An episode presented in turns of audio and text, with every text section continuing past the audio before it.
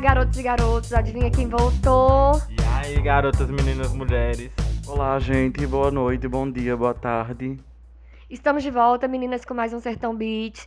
E aqui quem fala hoje é Bianca, arroba Macabia. Laio, arroba underline Araújo Laio no Instagram e no Twitter, arroba lá Araújo2. Me sigam lá, meninas, que é lá que eu reclamo de tudo.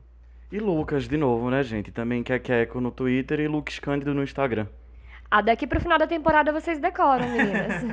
Eu tô pra mudar minha roupa do Instagram pra Macabia também, pra ver se facilita. Mas vamos lá, meninas. Muito obrigada por nos ouvir até aqui. A gente tá muito feliz com os feedbacks que a gente tá recebendo. Obrigada mesmo. E Vocês são tudo, tudo, tudo. estamos curtindo horrores aqui fazer o podcast. É mais um episódio do Sertão Beat, do Sertão, do Sertão para a internet. É, o nosso tema de hoje é vida acadêmica, universidade. Ai, meu Deus, é hoje que eu vou botar os pingos nos is? Menina, se o tema é vida acadêmica e universidade, a gente vai terminar chorando, já preparem. Mas isso, esse mag que a gente tá, é lágrimas? já pegue o balde. E não vai terminar, viu? Porque a vida acadêmica não, tem, fim. Eu mesma entrei na universidade, eu tô até hoje procurando o final dela, Ô, procurando o, a- o término, e não tem. Não existe. É aquele jogo da cobrinha, amiga. Não tem fim. A não ser que você bata no seu próprio rabo. Tem gente igual a mim que eu acho que tem medo, porque eu sempre começo uma e troco pra outra e vou trocando, trocando, trocando, pra nunca chegar no fim. É isso. Hoje o especialista da pauta é o Lucas, né? Porque ele já começou mais de 900 faculdades. Mentira, eu só comecei sete cursos. Talvez uma carreira acadêmica gigante? Talvez. Era pra, eu, Talvez eu tenha mais de cinco carteirinhas de faculdade e universidade, talvez. era pra eu ter me formado em 2015? Talvez. Mas e aí? Pera, mas tem como se formar em universidade? Não é, menina, eu tô tentando descobrir isso. Amiga, como é que vocês se formariam no tempo se você não tinha uma família rica e nem um carro próprio? É verdade. Desculpa, gente, tem gente que dá conta sem ter isso sim. Recorte de classe aqui. Pois é, né, gente? Mas é isso, a gente vai falar hoje um pouquinho sobre essa ideia de, da, da faculdade, como é que entra, como é que sai, como é que se mantém, como é que rola, o que é que acontece. E vamos tentar discorrer um pouquinho sobre no- as nossas experiências pessoais nesse rolê todo, né? Que é essa vida acadêmica. Hoje eu queria também dar conselhos para nossos é, ouvintes menores de idade. em especial os nossos alunos, até. Eu acho que nossos alunos andam nos ouvindo. E eu acho legal falar com, com essa galera que ainda não entrou na universidade, tá avisando isso. Dizer que a vida acadêmica ela é possível. É possível você se graduar mesmo você estando no sertão, mesmo você sendo de escola pública. A universidade, ela também é para você. Sim.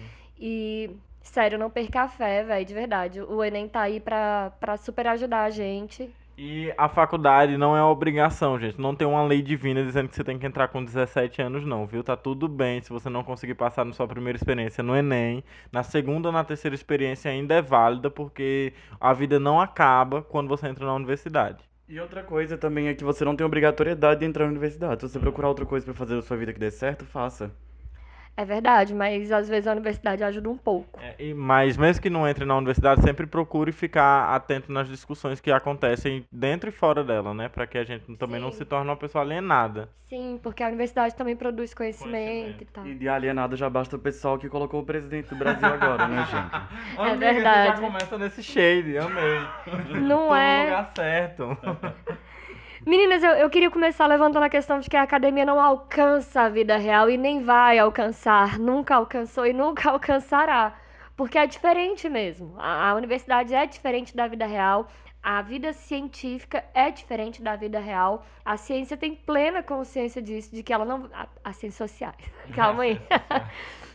As ciências sociais têm plena consciência de que o que a gente estuda é um recorte, a gente é óbvio que faz um recorte, um reflexo sobre a vida real, mas não tem como a gente abranger a realidade como um todo. Isso porque vocês são ciências sociais, a gente que é de ciências exatas, a gente é exato.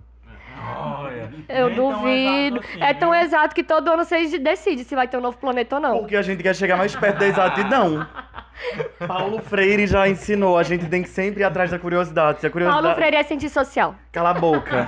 Se você tem uma curiosidade e vai atrás dela e descobre o que é essa curiosidade, você tem que ter mais curiosidade ainda sobre a curiosidade que foi resolvida. Hoje a gente tá o puro poesia concreta. Sim, é, eu acho que tá indo por aí, né?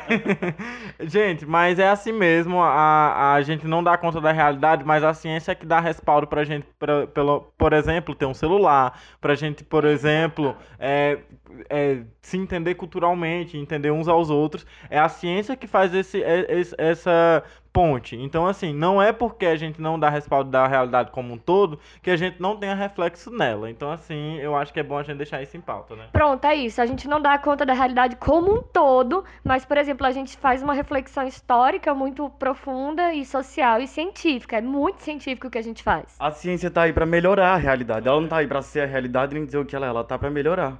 E para nos fazer entender como que o Lucas falou, né, da ideia da curiosidade. Gente, é sério, é, alunos, pessoas que estejam escutando que, enfim, são menores de idade.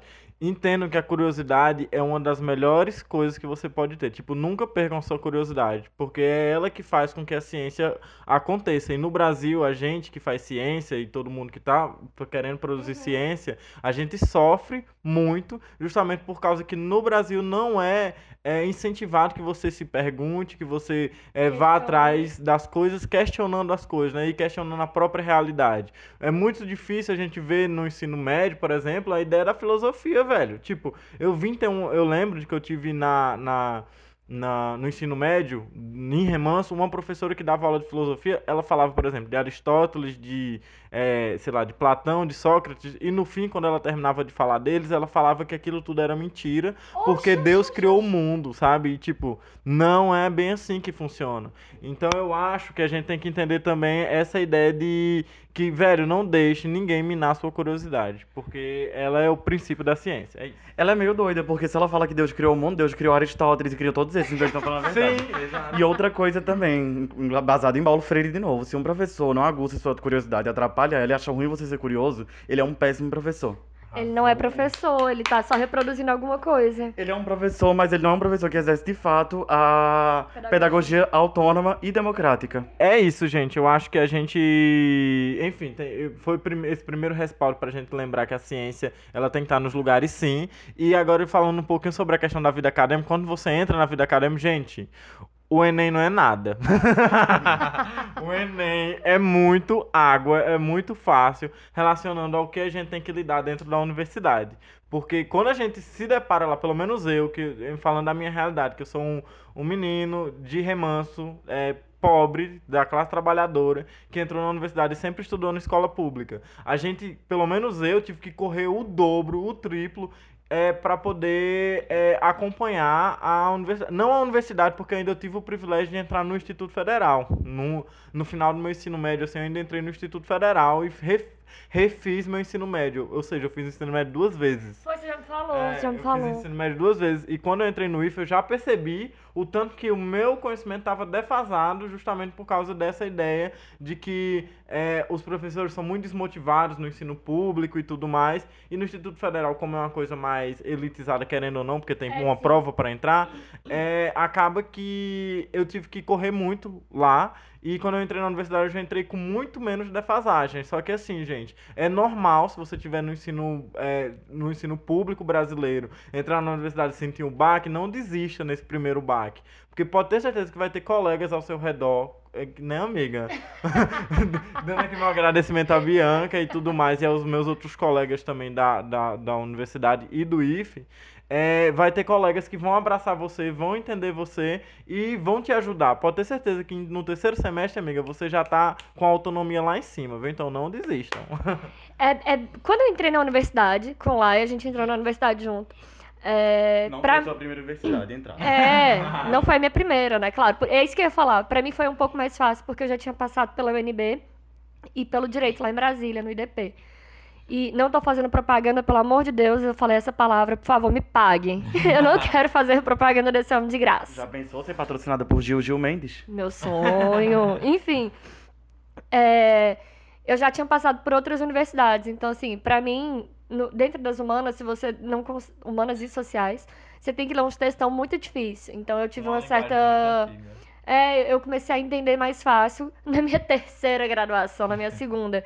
Então é assim, gente, é difícil mesmo, porque é um, um contato que a gente ainda não tinha, justamente por causa do nosso padrão de ensino que é anterior. que é o padrão de ensino muito tradicional, onde a gente não tem o costume de ler em sala de aula, fazer resumo, essas coisas. E esse negócio de chegar no, no ensino superior, de, não é só a pessoa do ensino da, da pública que tem essa dificuldade. A gente veio de uma escola de referência em Brasília, só que era uma escola de referência para passar no vestibular. Não era uma escola de referência para você saber lidar com o ensino superior. A gente entrava no ensino superior sem saber fazer uma porra de uma resenha, tá ligado?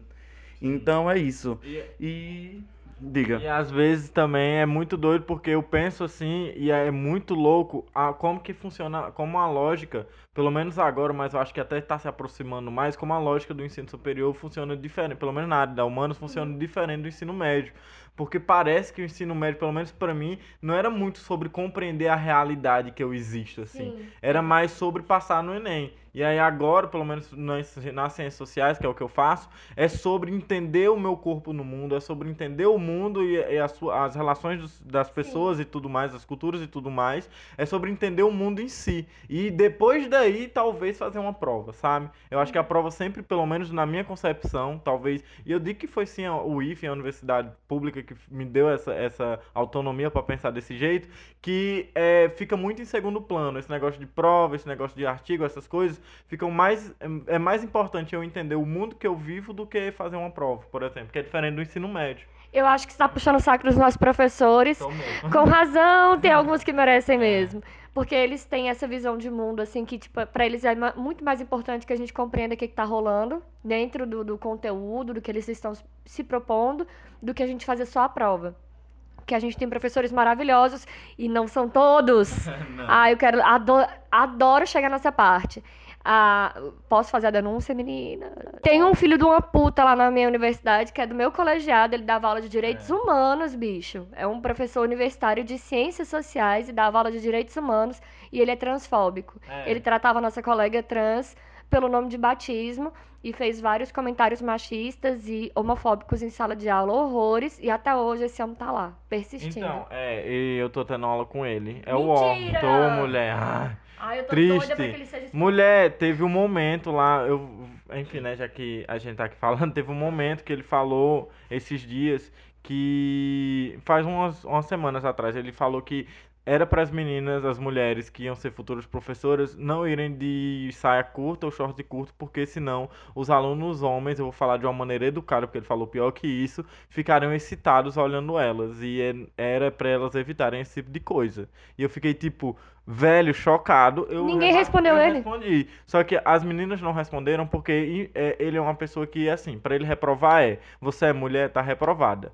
E aí, como eu sou homem, eu tô nesse privilégio, eu falei. E aí ele levou meio que na brincadeira, sabe? Pô, foi muito tenso, muito tenso mesmo. Porque, querendo ou não, eu também entendo. Eu entendo, eu entendo. E é bom que a gente entenda nossos privilégios pra que a gente entenda como que funciona a ideia de toda essa estrutura social, né?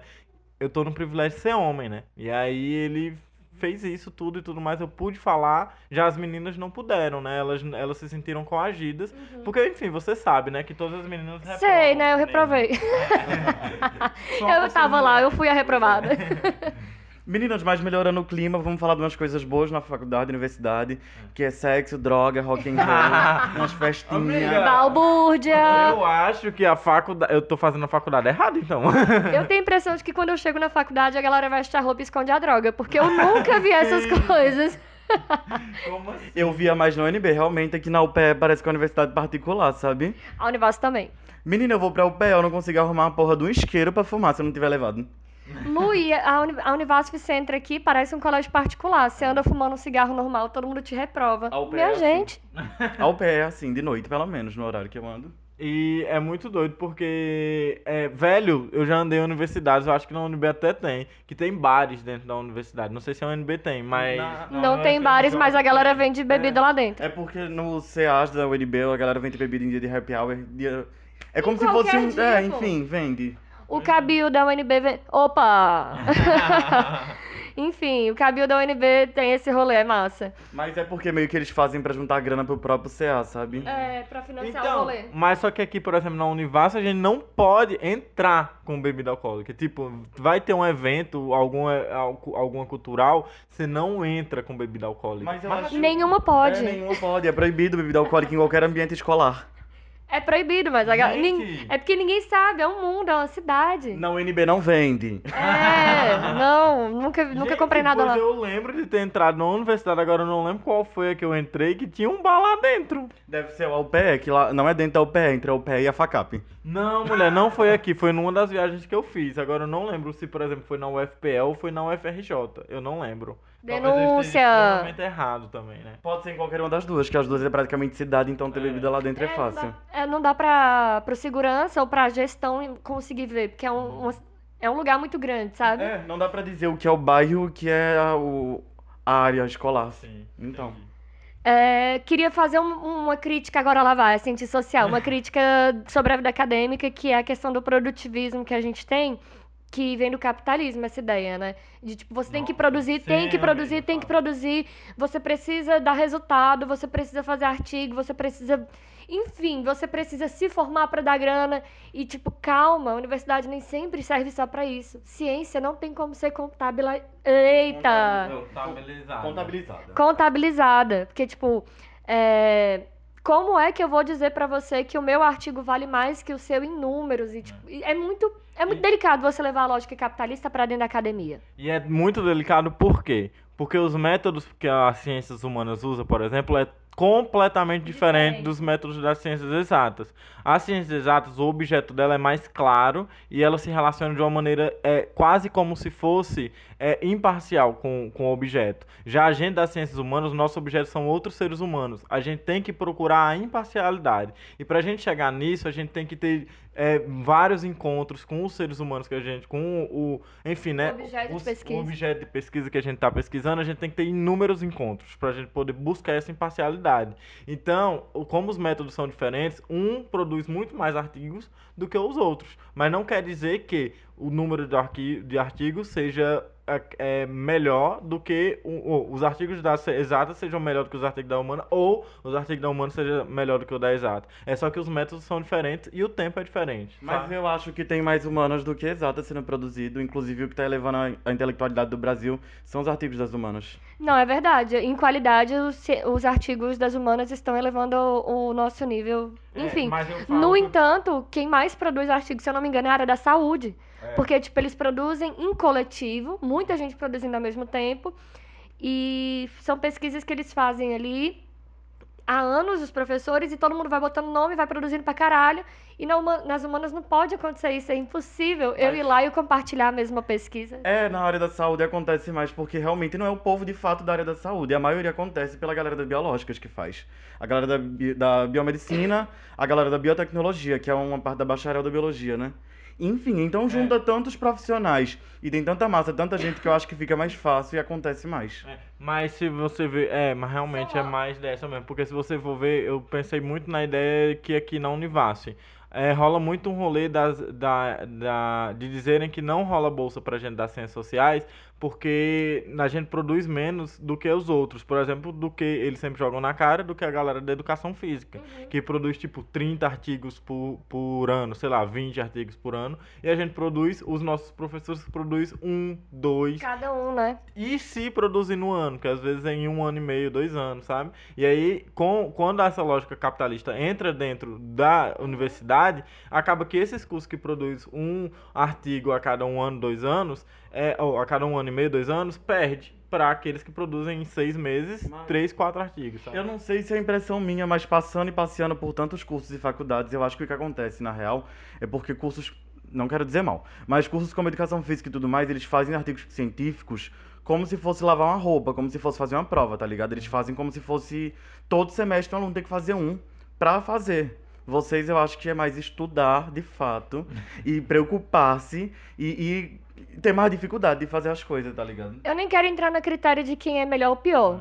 Ah, Eu só tô querendo explicar que a lógica é completamente diferente. Porque a lógica Os das métodos ciências sociais, humanas e tal, a gente leva anos para entender a lógica social ou política de uma comunidade. Então, como é que eu vou produzir um artigo sobre isso a cada seis meses se eu demoro anos É para fazer esse É estudo? justamente isso que eu tava querendo dizer. A gente, a- da saúde mesmo, você precisa ver por que, que aquilo ali te afeta, como é que aquilo ali te traz uma doença. Então eu acho que é muito mais simples de fazer do que o de vocês. Exatamente, é mais complicado.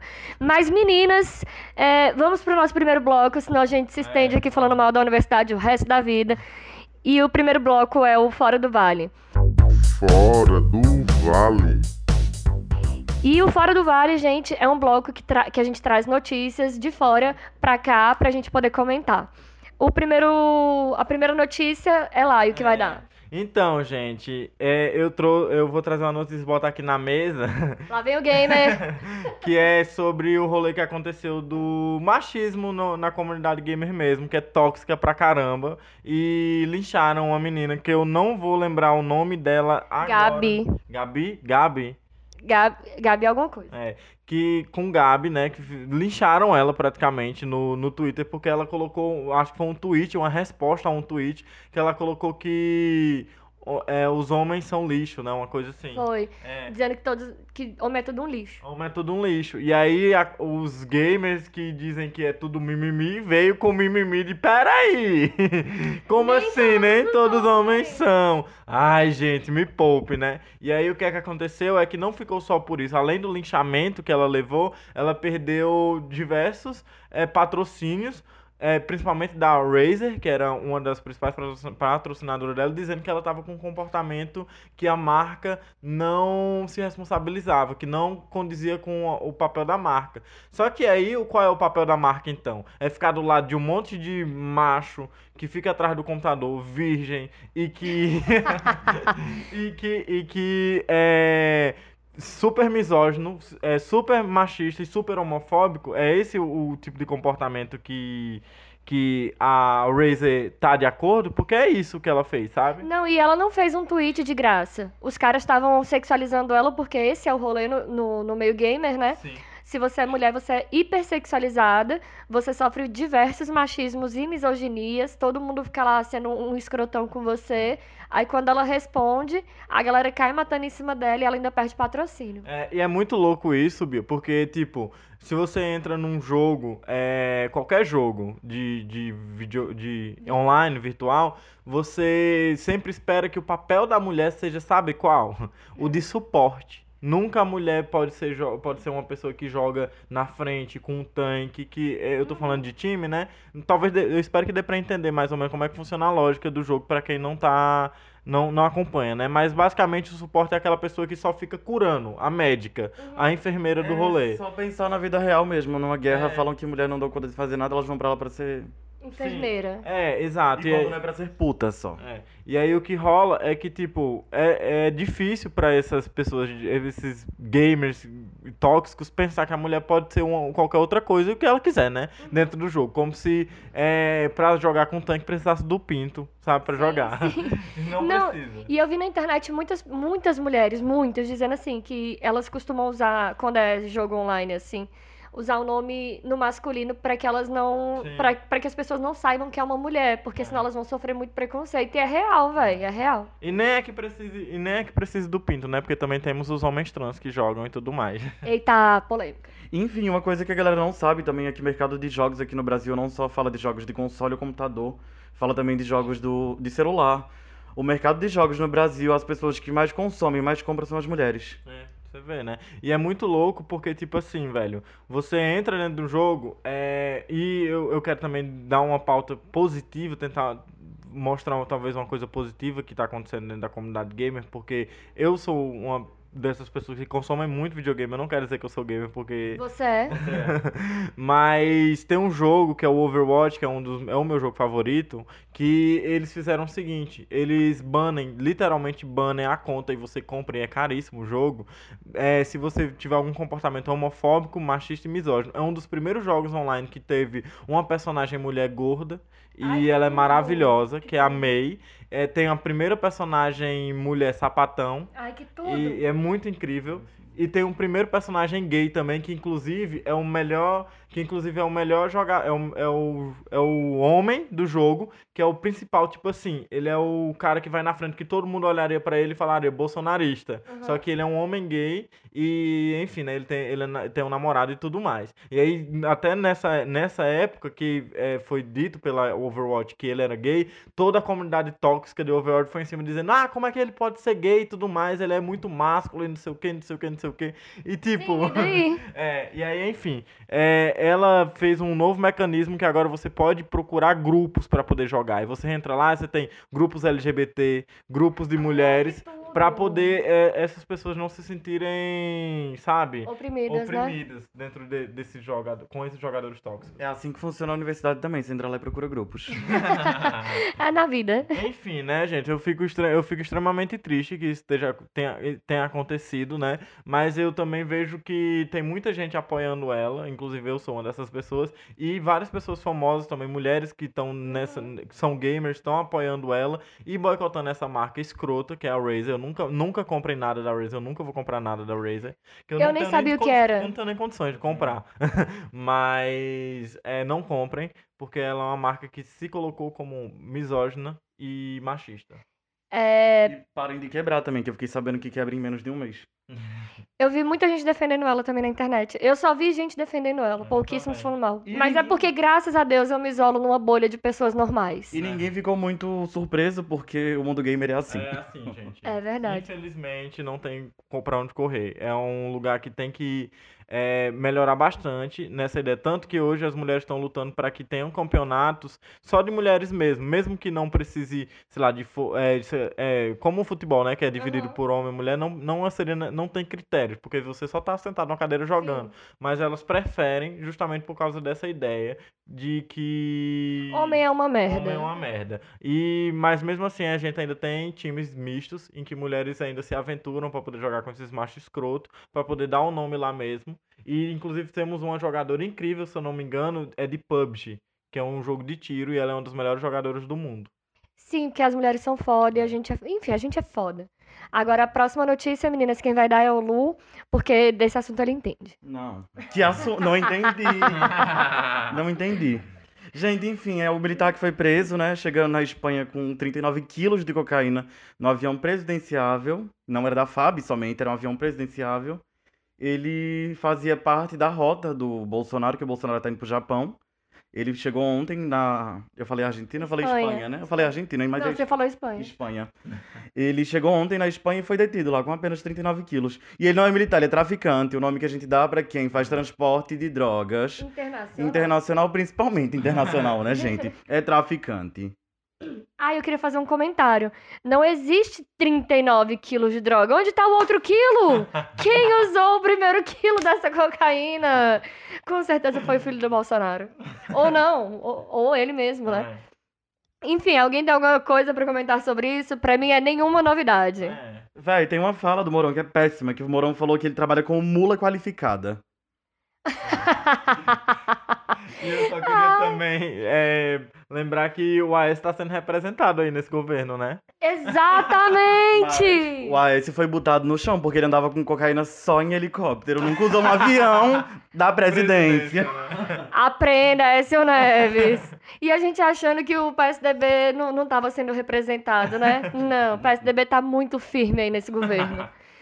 E a próxima notícia, meninas, é eu mesma. Eu, eu vou trazer uma notícia internacional que veio da Alemanha. Uma bomba da Segunda Guerra Mundial explodiu no, numa zona rural lá na, na Alemanha, perto da, da capital. Acho que é perto da capital. Enfim. Na Europa é tudo perto da capital. É verdade, lá só tem uns 3 quilômetros. E explodiu a bomba lá e fez uma cratera imensa de tipo 10 metros. E, e causou inclusive um pequeno terremoto na, na, na cidade próxima. E a galera ficou chocada, aí a polícia foi investigar e descobriu que aquela bomba era da época da Segunda Guerra Mundial e ela só havia explodido agora. Eu achei incrível. Pra você ver a diferença, né? Uma bomba na Europa quando estoura é realmente uma bomba. Tipo, bomba da Segunda Guerra. Aqui no Brasil, bomba. Um avião do presidente é pego com droga. é verdade. Agora, meninas, a próxima notícia é o Lu. Ah, e a próxima notícia, gente, é muito triste, a gente vai falar bem rapidinho pra não chorar. É. É, as meninas saíram da Copa, né? Perderam, infelizmente.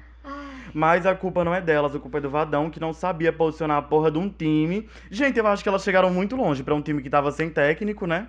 Enfim, verdade. Vadão, saia logo. Eu espero que na próxima Copa Formiga seja técnica. É, uma mulher técnica é tudo. Seria Por que não tem uma mulher técnica? Porque é uma Copa feminina, mas quem tava lá era o Brasil. É porque é machista, amigo. Eu não sei se você vive no mesmo Brasil que eu. Amiga, eu vivo, eu só não entendo de futebol. É, eu ia fazer um comentário sobre a Copa. Ah, sim, eu ia fazer minha frase de efeito, que é as mulheres elas nunca perdem, elas só não ganharam. Sim. A questão é. Foi, foi muito triste mesmo a, a- Enfim, a saída das meninas da Copa, mas eu acho que foi lon- muito longe. Até porque o, financia... o financiamento não, como é que chama? Patrocínio. Patrocínio do futebol feminino no Brasil é um lixo, né? Um lixo. Então, pra quem ganha, tipo, 10% do que os caras ganham, Outra coisa também que é, é bom ver o quanto que elas chegaram longe, porque a gente não tem treinamento de base para mulheres aqui no Brasil. A gente não tem representatividade para mulheres no Brasil quando são criança. A gente não tem mulheres crianças com coragem igual os homens e com força para chegar nisso tão tão grande igual os homens têm, porque os homens têm a força de um monte de gente junto, mulheres não. Mulheres quando são crianças entram no futebol, a mãe já quer tirar praticamente de casa, já quer falar escondido que a criança joga futebol, o cara é quatro.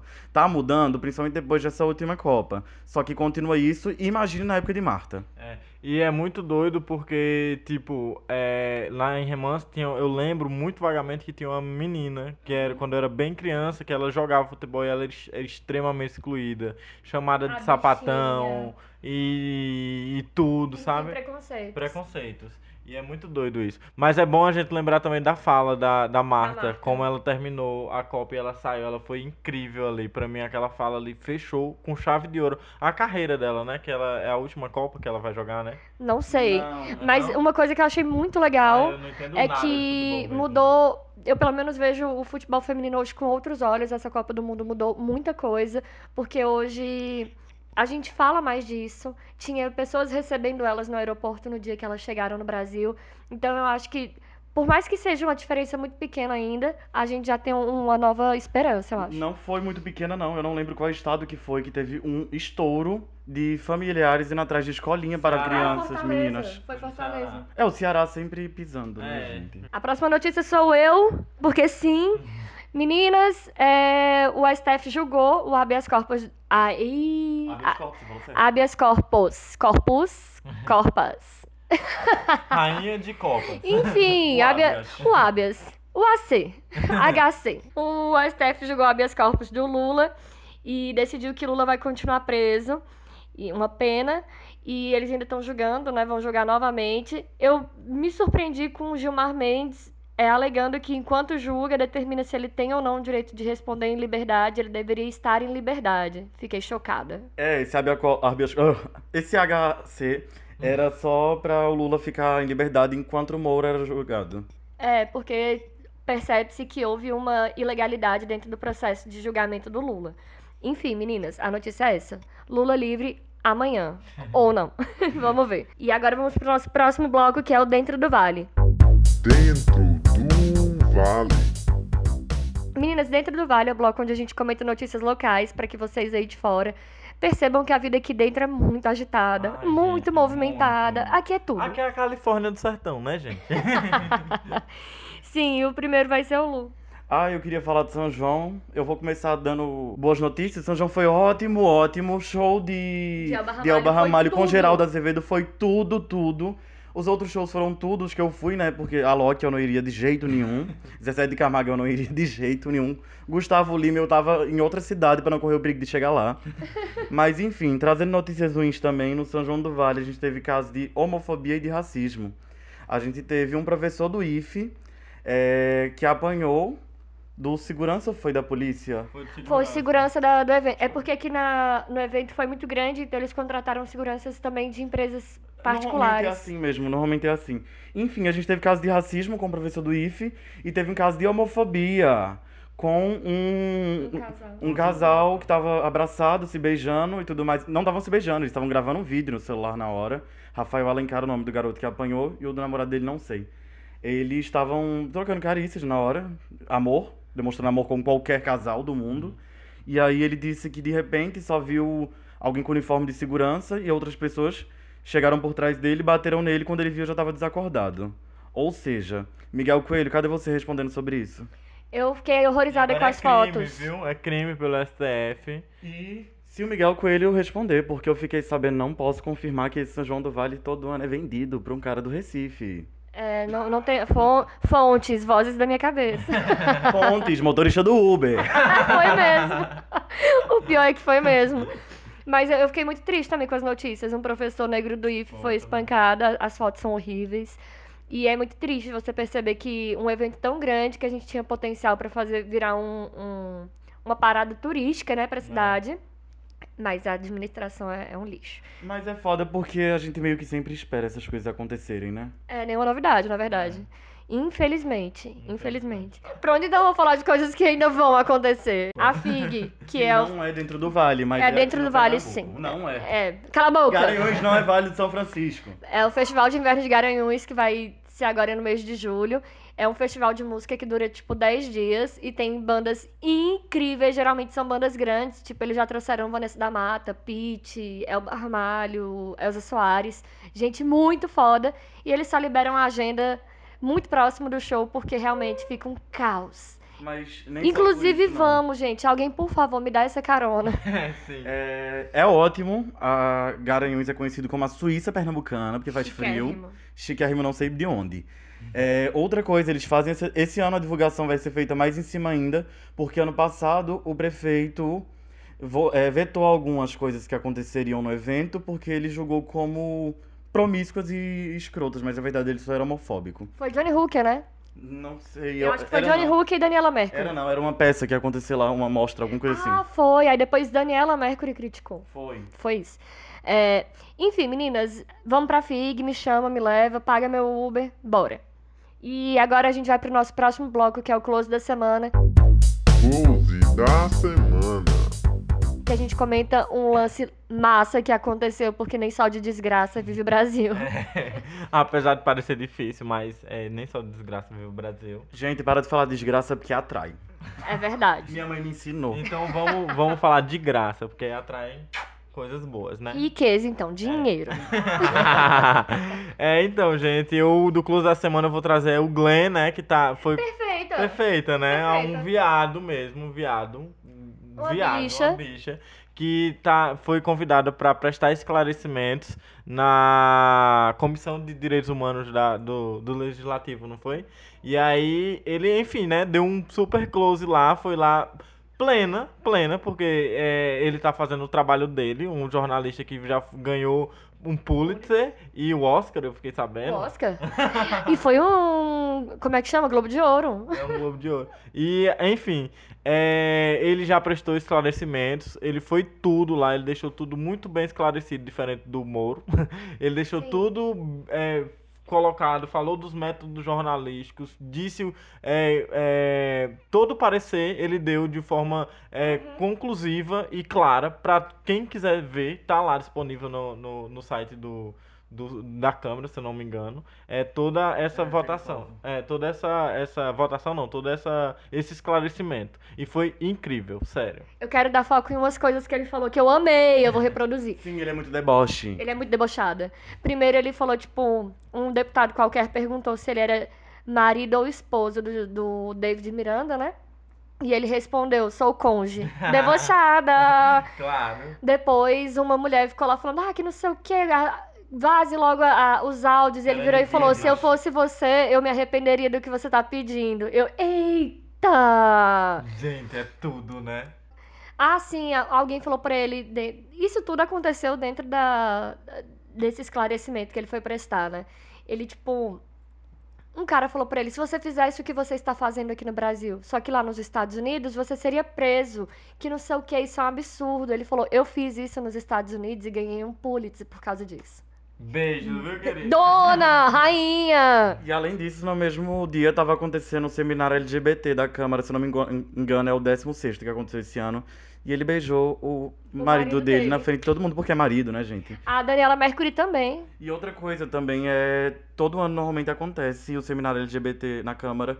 E quem é de Brasília, pelo amor de Deus, vá, porque a cada ano que passa dá menos pessoas. Sim. O Lu agora vai comentar sobre a parada LGBT. Sim, meninas, teve a parada LGBT em alguns lugares do mundo. A principal foi a de São Paulo, porque foi a maior do mundo. A gente teve 3 milhões de pessoas na Avenida Paulista. Arrasou. A gente teve arrecadação de mais de 200 milhões de reais em dinheiro rodando pela parada LGBT.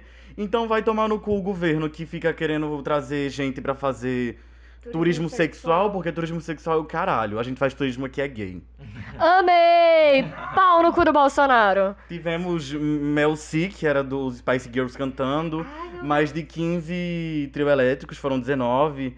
Enfim, poucos roubos, só 12 celulares foram apreendidos. Enfim, foi Nossa, no ótimo. São João do Vale teve mais.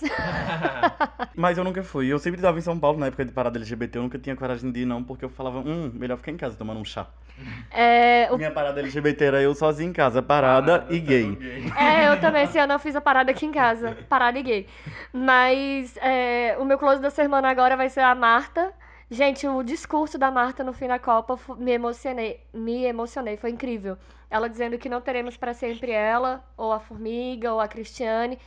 E, sério, eu fiquei é, maravilhada com a Marta enquanto pessoa, porque, tipo, ela não aceita patrocínio de empresas que pagam menos para ela do que para homens. Ela não aceita é, ser diminuída. Ela é maravilhosa. Aquela... Eu queria só que a Marta, ela, ela tem que ter um, uma estátua. Um É. dia da Marta. Vamos fazer um feriado pra Marta, que ela é perfeita. Perfeita. Nenhum defeito. E agora a gente vai pro próximo bloco, meninas, que é indicações da semana. Indicações. Indicações é onde a gente fala. Indicações. Indicações? Eu acho que não precisa de explicação de legenda. É, então, eu quero indicar, gente, um documentário que eu assisti. Que, enfim, todo mundo. To, ó, esse é muito importante essa parte. Todo mundo tem que assistir. Está disponível na Netflix, que é o Democracia em Vertigem. Que é da Petra. Se eu não me engano, o nome dela é Petra. E ela fez um documentário sobre é, a nossa democracia e como que a gente tá perdendo a democracia, ela tá se enfraquecendo, né? E ela pega, tipo, desde 2015, desde o golpe da, da Dilma, né? E ela vem, é, desde antes, muito antes, ela vem desde o ela faz uma leitura desde o início do governo do PT até o, até o, o início do governo do Bolsonaro. E a leitura dela é incrível e é muito foda porque ela mistura é, tanto os fatos da, da, da política e tudo mais com a vida pessoal dela como filha de militantes e tudo mais, e não só filha de militantes, mas neta de um dos maiores empre... do, do, do, de um cara, neta de um cara, que tem uma empreiteira que, enfim, ajudou a construir o Brasília, por exemplo. Caralho. E aí é muito foda a visão dela, sério. Eu ainda não assisti, mas tá na minha lista aí. Eu vou falar bem rapidinho, uma indicação minha é uma música nova do Emicida, que é junto com com Pablo Vittar e Maju. Majur. A música ficou tudo e não só ouçam, assistam o clipe que ficou Sério? tudo. Ficou. Eu não aguento mais o Luquinha ouvindo essa música aqui em casa. Velho, é muito boa essa música, velho. Muito, muito boa mesmo. Eu passei também ontem à noite escutando essa música porque ela é perfeita. E pau no cu da Bianca. Agora a gente vai pro nosso próximo bloco, que é Ouvindo a Fanbase. Ouvindo a fanbase. Meninas, é, vou tentar ser o mais rápido possível, porque o Thiago mandou uma pergunta que na verdade é um textão, né? Thiago sempre faz isso. É Siqueira, Siqueira T underline no, no Instagram, é meu primo. Enfim. Ele falando. Há no seio da sociedade inúmeras críticas à aplicabilidade da produção científica. Nos campos das exatas, a saúde, a crítica é muito menor. E a academia se fecha cumprindo seus ritos e amaciando o ego de seus, de seus cruzados, homens e mulheres brancas. Como esse conflito se apresenta no sertão? Existem tentativas de furar a bolha do rito acadêmico e do artigo publicado e lido por duas pessoas, quem escreve e quem orienta? Não. eu acho que não. É, tipo, tem o, o- aqui eu acho que a universidade, pelo menos aqui no Sertão, funciona muito bem com a comunidade através da extensão. A extensão é uma coisa muito foda que ajuda a universidade a ter esse diálogo com a comunidade. Mas em relação às publicações e tudo mais, infelizmente ainda fica no âmbito da, da academia, justamente e principalmente por causa da linguagem, gente. Eu, pelo menos, acho Também que principalmente por causa da linguagem. Essa questão de, de, de pressão, a gente acabou de falar aqui o porquê que é, né? Na verdade, é por causa da lógica capitalista que está se aplicando dentro do, da vida acadêmica, né? Isso é problemático. Enfim, aqui, claro que se reproduz, porque, enfim, ainda somos uma academia, mas eu acho que nossa, nosso colegiado, pelo menos, ele é bem pra frente, sabe? Bem pra frente, assim, ele é de boa. Eu nem ouvi a pergunta, o Thiago, da próxima vez, se ele quiser fazer uma pergunta, faça com menos de cinco palavras. Chato demais. A próxima pergunta foi minha amiga Letícia, CouIB, no Twitter. Ela perguntou pra Bianca, foi pro Laio, mas a pergunta é pra mim. Minha pergunta vai pro Quequeco. Dessa vez vai? Vai, porque eu não aguento mais. Eu vou terminar. Dessa vez vai, no caso, é eu terminar a faculdade. Vou sim, não troco mais não, Letícia. Outra pergunta, ela perguntou qual a, a diferença entre as privadas e as públicas nas universidades, né? Uma diferença que eu sinto pra caralho é o apoio de realmente estudar e o interesse de realmente produzir. As particulares eu acho que eles se importavam mais com suas notas de fato, para ter notas boas no Enad e tudo mais. E você ter pouca reprovação. Eu acho que eles se preocupavam mais com isso e passar a matéria. Na pública eles se preocupam mais com extensão, com você de fato sair lá profissional, sabe? E produção científica, enfim. Outra coisa também que aconteceu mais em Brasília, na UNB eu via mais gente rica e mais gente alta classe do que nas particulares. Nas particulares que eu entrei em Brasília, eu via mais baixa renda, mais gente negra, mais gente de favela, enfim, porque em Brasília é meio monopolizado, pra você entrar no UNB você tem que ter estudado igual um filho de uma puta em boas escolas para conseguir entrar. Nas particulares, mais gente baixa renda e marginalizadas entravam mais fácil porque iam pelo ProUni ou pelo FIES, faziam um endividamento. É verdade. Eu tenho uma pergunta também, né, que é o da Santi Daisy, né, que tá aqui com a gente todo o programa, Uhum. maravilhosa. E ela, pergu- ela pediu, na verdade, pra gente comentar um pouco sobre a vida acadêmica de quem trabalha e estuda, tipo ela, e quem pode só estudar. Ou- E quem sai de uma cidade pra outra pra poder estudar. E eu acho que a gente tem experiência pra falar sobre essas coisas, né? Eu sou todas essas pessoas. É. Eu já estudei e trabalhei aqui em Brasília. E hoje eu só estudo. E, enfim, a vida do, do estudante trabalhador é completamente diferente da vida que- da pessoa que é só estudante. Inclusive em Portugal, eu tava planejando ir desistir, né? Em Portugal existe essa diferenciação. O estudante que é trabalhador, ele tem como se fosse uma carga horária diferenciada. Enfim, é tratado de maneira diferente porque é reconhecido que uma pessoa que, que tem uma carga de trabalho, ela não vai ter a mesma dedicação dentro da universidade. Seria excelente que isso acontecesse no Brasil, mas infelizmente não é. E eu também já, é, como é que fala? Eu já, eu saí de uma cidade para outra para poder estudar, né, na universidade pública, que é agora na Univasf, e também é uma outra realidade, porque enfim, eu sou pobre, né, de remanso, e minha família me ajuda a me manter aqui junto com as bolsas que eu ganho da universidade, por exemplo. Se não fosse pelas bolsas da universidade, principalmente, eu não poderia continuar o meu curso aqui, eu não conseguiria. E essa é uma realidade da pessoa que estuda e depende das bolsas, né? E não trabalha, no caso. E quando eu trabalho, geralmente é a- com a universidade, é através do- de projetos como o PIBID, residência pedagógica, que também é um trabalho, querendo ou não, porque a gente vai lá e, e trabalha, né? E é isso, essa é mais ou menos minha experiência. Eu tive uma época que eu trabalhava o dia. a- Eu estudava de manhã e trabalhava. Chegava em casa só às 8 horas da noite, quando eu não ia pro bar. Eu achava melhor a minha vida naquela época, porque eu tinha ter muito tempo, menos tempo ocioso e eu produzia mais. Porque como eu ficava na rua ou eu tinha que estar acordado, eu me privava menos do sono e da Ó- preguiça. Ótimo, né? Essa vida perfeita, né? Privar do sono. Não, mas não só Qualidade Não, zero. eu tinha qualidade de vida sim, eu dormia bem sim, só Ah. que eu produzia mais.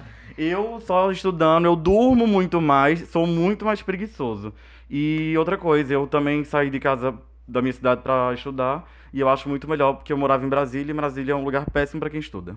É, eu ia comentar que eu e o Luquinhas fizemos o, o caminho inverso de lá. A gente veio de uma capital que é maior para o sertão estudar. E para mim a qualidade de vida aqui é muito maior, porque você consegue trabalhar e estudar e produzir coisas para faculdade. Gente, saia de casa para estudar, acho que é uma, sério, é uma experiência muito incrível, muito pra mim incrível. Mas se dá bom pra vocês, não saiam não. É, se sua mãe não for chata que nem a minha, aí você fica em casa. Mas é isso. Eu também tenho uma outra pergunta que é, é do, da Mickey XST, que é a Mirelle, Mirelle. maravilhosa.